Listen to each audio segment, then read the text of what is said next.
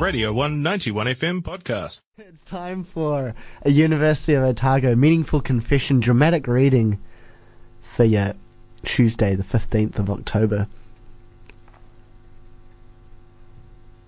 Cue the dramatic music. Um, number 1504 Library Love. It may be exam time, but it's also love time. Spread the love and tell your crush in the library they're cute and that you've noticed them staring at you across the library desks.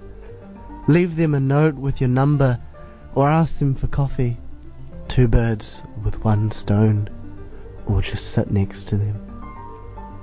Don't forget, you could get stress relieving hugs as an additional benefit. It's time, friends. It's time to shoot your shot. Sincerely, keen for a library boyfriend. How about you? Wow, that was inspiring. Um, it is exam time at the university, so by that nature, there's a lot of sexual tension going around apparently. Um, in the library the other day, I accidentally played.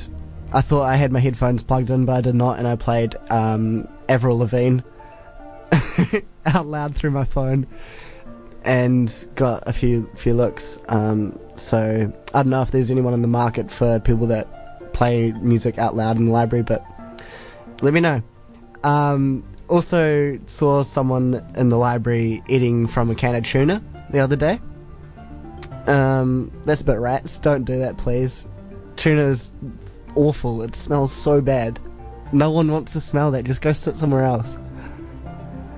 Um, that has been your dramatic reading of a meaningful confession, University of Otago Facebook post for your Tuesday afternoon.